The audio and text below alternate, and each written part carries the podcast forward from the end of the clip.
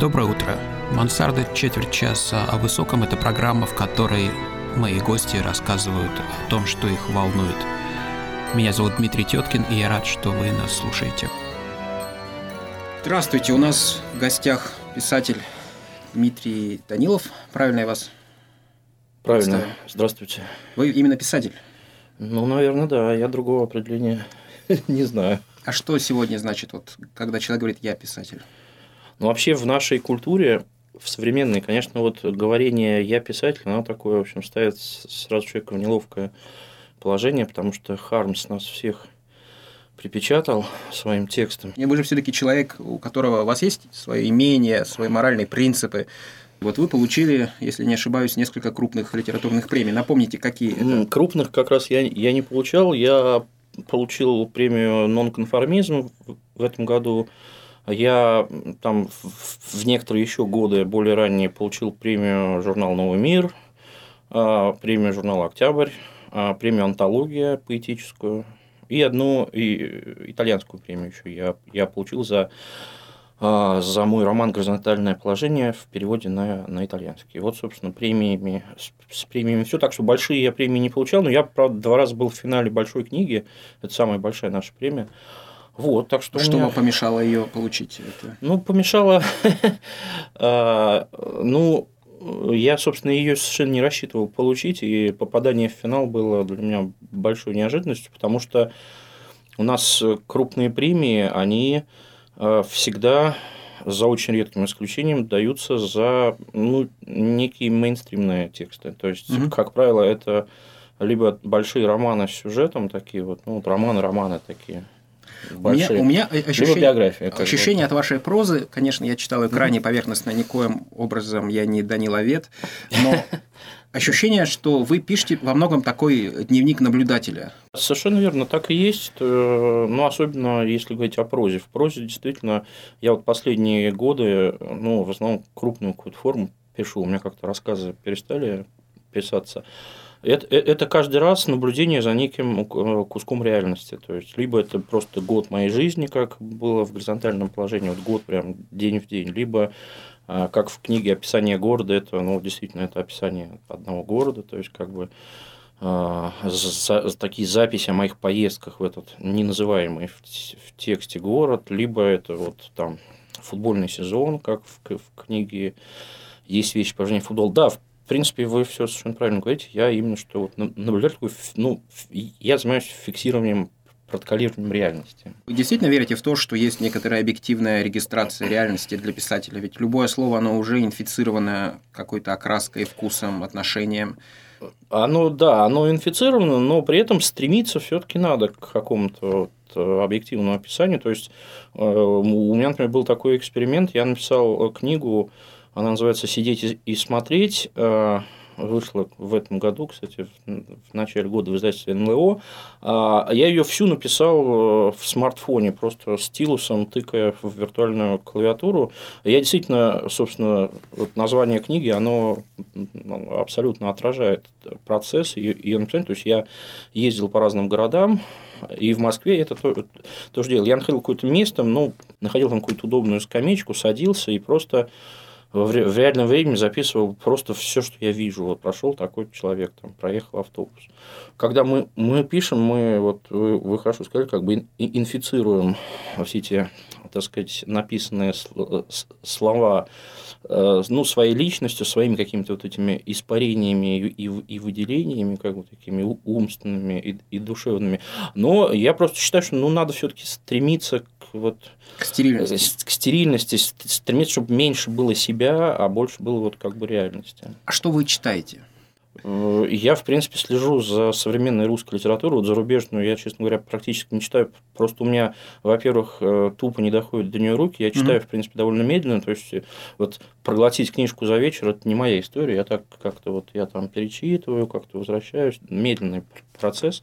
Мне бывает достаточно какую-то одну книгу, одну автора прочитать. Я вот понял, что это. Или оглавление я... просто. Ну, оглавление это все-таки. это просто вот, знаешь, я, я, я читал книгу, я более-менее понял, что пишет этот автор. И, в общем, читать все его книги уже. А что с вами случилось, что на каком-то там десятке, полагаю, угу. довольно поздно вы стали писать стихи? Это внутренние какие-то причины. То есть... Ну, вы в юности писали? Или... Нет, нет, я, я никогда не писал стихи. Э, я, я их начал писать меньше четырех лет назад.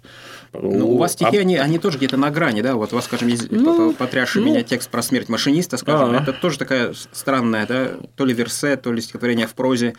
Это которые... просто верлибр, на самом деле. Это вполне такой... Ну да, просто это стихи, поскольку они не в рифму, и они не четко метризованными, но у многих возникает ощущение, что это, ну, сейчас говорят, ну, это просто проза, записанная в столбик. На самом деле, проза, записанная в столбик, это уже стихи, потому что важно, как записано. На самом деле, главное отличие прозы от стихов, я в этом глубоко убежден, это форма записи, потому что то, что записано строчкой, ты уже никогда не прочитаешь так, о, так как если mm-hmm. те же самые слова будут записаны а, в столбик. Просто в какой-то момент возникла потребность в другом типе высказывания. Э, в прозе, э, в прозе у меня такие чистые наблюдения. Действительно, я там пытаюсь себя как-то по, по возможности как бы исключить вообще, угу. вот, насколько это возможно, из текста. А, и не, я не допускаю, допустим, у меня нет там местоимения, я, я там стараюсь избегать каких-то прямых высказываний, своего какого-то отношения своего там, к описываемому. А в стихах я, я все это себе разрешаю. То есть там, там у меня такая зона свободы. Я себе разрешаю и местоимение я, и прямые высказывания, и. Э... То есть даже я тебя люблю. Даже ну, тоже так? можно, да. Ну, то, и, и, и такое тоже возможно, да, потому что в прозе, в моей это, это совершенно невозможно. А в стихах, да, это допустимо. А что вы как-то в прозе признались про то, что вы писали там журналистские тексты, и вплоть там, до каких-то книг о, о нефти, газе. Да, конечно, а это просто надо деньги чем-то зарабатывать надо, поэтому я, я естественно, я всю жизнь занимаюсь какой-то журналистской и редакторской, ну, даже больше копирайтерской работой, то есть, потому что литературой понятно, что заработать невозможно. Продолжая банальный вопрос, что вы собираетесь делать дальше? Вы хотите, вы вообще планируете там вот в это десятилетие напишу два романа? Ну, планирование как такового нет. Нет. Когда у меня есть какая-то идея, допустим, вот пришла идея, там, ну, там, книги, там, и вот я с ней хожу, и я понимаю, что мне, мне это нужно написать. И там часто даже бывает, что у меня какой-то срок. Вот я, я когда писал горизонтальное положение, я себе поставил задачу уложиться ровно вот в год. Это да.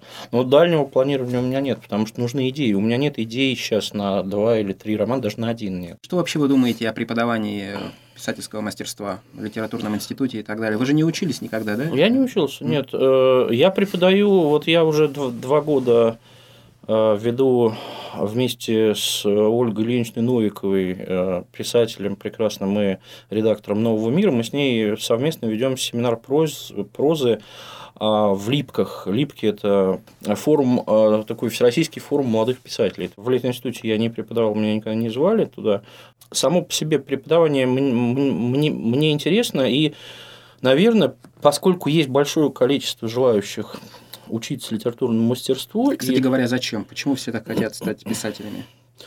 Для меня это тоже некоторая загадка, но я думаю, несколько есть причин. Ну, во-первых, потому что это просто интересно, само все занятие интересное. Потом есть какая-то инерция, все-таки Россия а, много лет, даже ну, два века примерно, была очень литературно-центрической страной.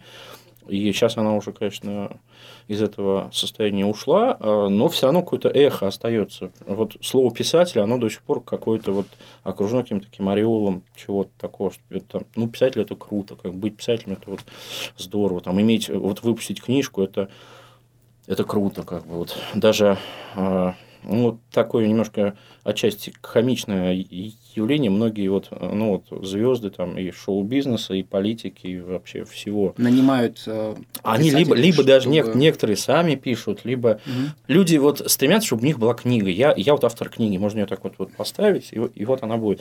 Есть некая. У, у нас до сих пор в, в России очень много пишущих людей, вот дикое количество. То есть, вот как вот и, и иногда по какой-нибудь случайной ссылке вдруг попадешь вот на какой-нибудь сайт, вот, литературные, про которые ты даже вот и не знал, что вообще есть такой, какой-нибудь провинциальный где-нибудь. И там такие страсти, там люди пишут э, тексты, их, их, их обсуждают, ругаются, враждуют, там ну, вот целая жизнь. То есть люди вот этим живут. И... А что такое, извините, что я прерываю, да. что такое провинция для вас?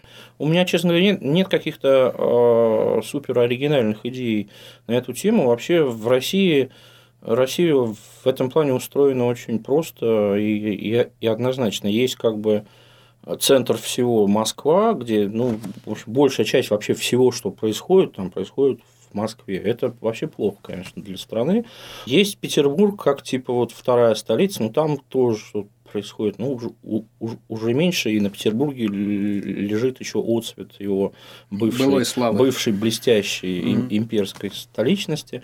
А плюс еще есть несколько региональных столиц, где тоже, вот, допустим, ну, я вот недавно был в Екатеринбурге на книжном фестивале, там чувствуется, вот ты когда просто вот идешь по улице, ты понимаешь, что это вот не провинция. То есть это там столичный ритм жизни, там все как-то кипит. Ну, кипит все уже не так, совсем не так, как в Москве, и не так, как в Петербурге. Но все равно там вот Екатеринбург, Новосибирск, Красноярск, Ростов, Краснодар, такие вот региональные, там Казань. Э, вот все остальное, вот кроме этого, все остальное это провинция, вот, где действительно очень мало что происходит. Провинция – это такой действительно особый какой-то немножко сонный ритм жизни, это ну, люди, немножко живущие какими-то другими, другими немножко проблемами, жить им сложнее там гораздо, чем в центрах больших. Вот, в общем, как-то все, все, всего мало, но на этом лежит какое-то особое неповторимое очарование. Как бы. Вот если бы провинции не было, потеряла... То как бы москвичи чувствовали себя москвичами? Ну, вообще жизнь потеряла бы огромный спектр, вот как бы реальность потеряла бы огромный очень ценный спектр. Ну, наверное, последний или один из последних вопросов. Mm. Как вы начали писать? Ну, знаете, у меня было два таких старта, как бы. Первый старт у меня был, как, как, как, когда мне было 20 лет, и я, вернувшись из армии, из советской, это был 89 год, а, я начал осваивать э, вот этот вот поток хлынувшей литературы, которая была до этого под запретом. Ну, собственно, под толстые журналы. Частичным или, или полным. То есть, это иммигрантская угу.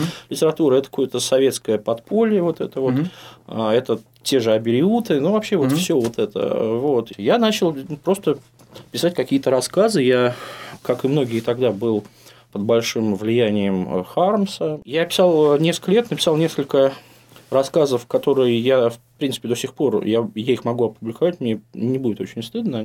А потом я надолго бросил, а снова стал писать, когда мне было уже 32 э, года. Вот был огромный перерыв такой, много там лет. Вот. В один из просто вечеров прекрасных я просто сел, написал рассказ. Расскажите немножко про ваше понимание толстых журналов в литературном пространстве угу. и э, насколько это важно, что это вообще сейчас такое. Толстые журналы – это такое специфическое русское явление, в общем-то. Они были очень важны для больших масс людей, то есть люди их читали, выписывали там, и мы знаем, что в конце 80-х тиражи главных толстых журналов, они были э, Миллионные. миллионными, да. Опять же, страна была литературоцентричной, из литературы люди черпали все, что они не, не могли черпать из религии, из философии, как бы вот, всего этого не было фактически.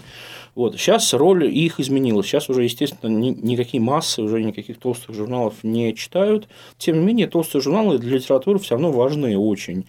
Э, вот, потому что они э, сейчас выполняют функцию э, такой экспертной площадки. И вот толстые журналы, они вот эту функцию, я считаю, замечательно выполняют, они нужны, и будет очень жаль, если они вот накроются, потому что государство у нас их, в общем-то, собирается совсем прекратить поддерживать. Такая институция, как толстые журналы, в современном мире может жить только при поддержке ну, либо государства, либо какого-то мецената. Спасибо вам, что пришли, и новых вам книжек. И еще раз спасибо. Было спасибо большое. Спасибо. спасибо.